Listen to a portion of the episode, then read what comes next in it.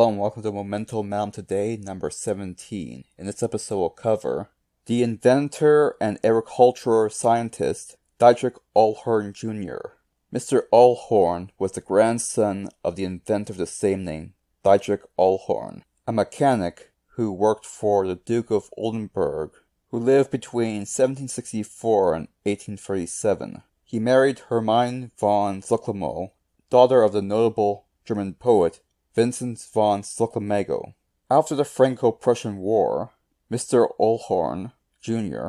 realized that food efficiency was one of the major problems within Germany due to the effects of the Franco-Prussian War. As such, he attempted to make many strides in improving agriculture for the German people through technical innovations in plant breeding. In 1885, he made a new method to peel rye which made it possible to reduce the indigestible amount of cellulose within rye while maintaining protein content, as well as increasing the shelf life of the grain by removing impurities and moisture. He bred a great many varieties of apple and fruit as well.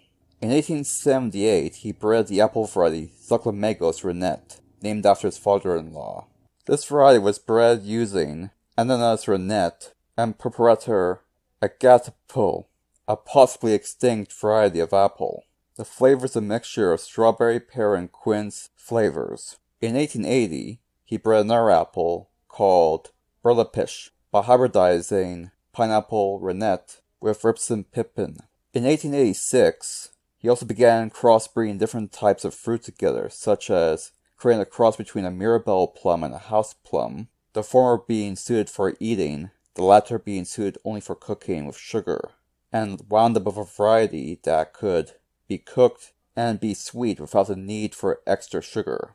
During the exact same time, he bred various hybrids between peach, apricot, and cherry, and plum, that were used for rootstock purposes. He also bred the Grevenbroich cartilage cherry, a red and white cherry, bred to be suited for longer storage. His last known creation was bred in 1906, his third and final apple tree, the cultivar Ernst Bosch. This was a crossbreed between Ananas Rennet and the cultivar Manx Codlin. The great engineer and breeder eventually died of old age in 1915, at the ripe old age of 72, but left behind a legacy that lingers on within Germany, as well as various heritage orchards across Europe and parts of North America.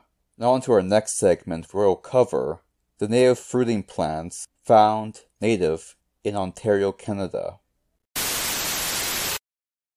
On to the ID segment. Our first plant is Asimina triloba. The way to identify this plant is simply put by its branch architecture. It has many branches coming from the base of the plant making it very forest-like and look, like a huge forest in one plant. In aesthetic, you can also ID these plants by the fact that they have tiny little magnolia-like flowers. These flowers do not smell very nice, but they do produce really nice fruit that tastes similar to a melon and a sour soursop. It is, however, only hardly zone 5. And, you have, and if you have colder climates than a zone 5 or zone 5 with a lot of winter chills that go below the typical zone 5 winter temperatures, probably not a good idea because it might winter kill. Nonetheless, if you live in a warm zone 5 or higher, then should be a-okay. The next plant is Corylus americana. This plant right here is a native species of hazelnut. Very good for eating. Some suggest that it tastes a little more buttery than the regular hazelnut, but I cannot confirm or deny this has good fall foliage as well, making it suitable as an ornamental. It is also really hardy, hardy down zone three, I believe.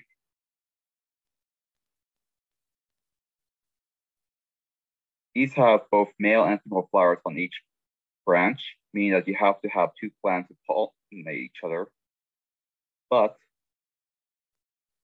you only need two plants, male and female. So both par parents will still produce fruit. Next is Fragaria virginiana. This species is one of the two species used to breed the domesticated form of the strawberry we know and love.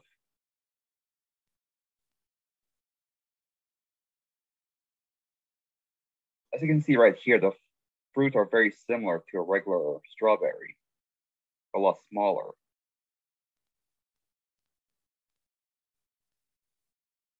Are actually very well suited to southern parts of Canada, such as Ontario, as is found naturally there, as well as parts of the United States as well.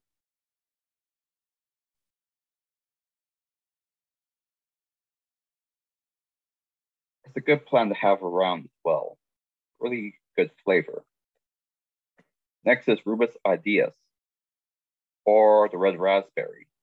The red raspberry has a natural range of both Europe and North America with both subspecies being crossbred together by settlers from Europe to breed new varieties. Although there are still some varieties that are pure-blooded American stock.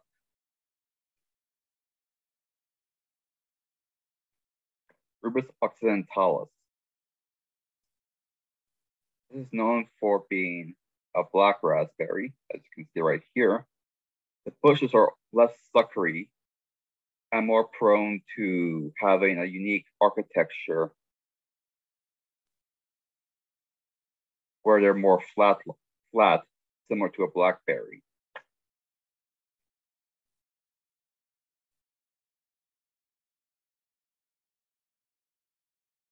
black raspberry, as you can see right here, is black in coloration, although it starts out red. I would also highly recommend this fruit for your backyard if you live in uh, a Canadian climate.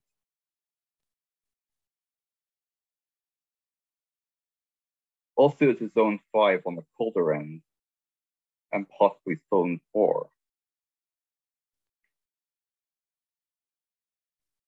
like some Buxus canadensis, or the Canadian or American elderberry, found all across North America. I haven't actually tried this one, but has been used to make ornamentals, and it can be used to make pies and jams, although the fruit is not edible raw. It acts as a bush more so than a regular tree or shrub. Next is the low bush blueberry, Vaccinium angustifolium. This is a close relative of the high bush blueberry, and indeed, both have been crossbred together to make half high blueberries, which are far more cold hardy than most other blueberries, making them suited for cooler climates. Vaccinium angustifolium has unique flavor that's far more fruity and wild berry-esque than the high bush blueberry.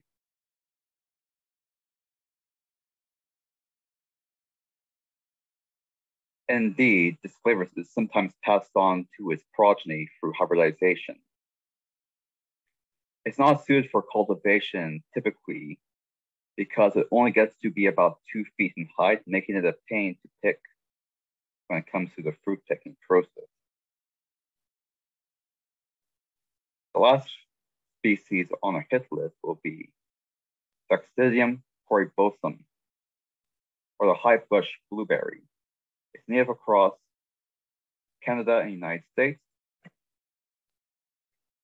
And indeed, all domesticated blueberries are of the species, sometimes with minor traces of other species' pedigree within their lineage through crossbreeding efforts by different breeders.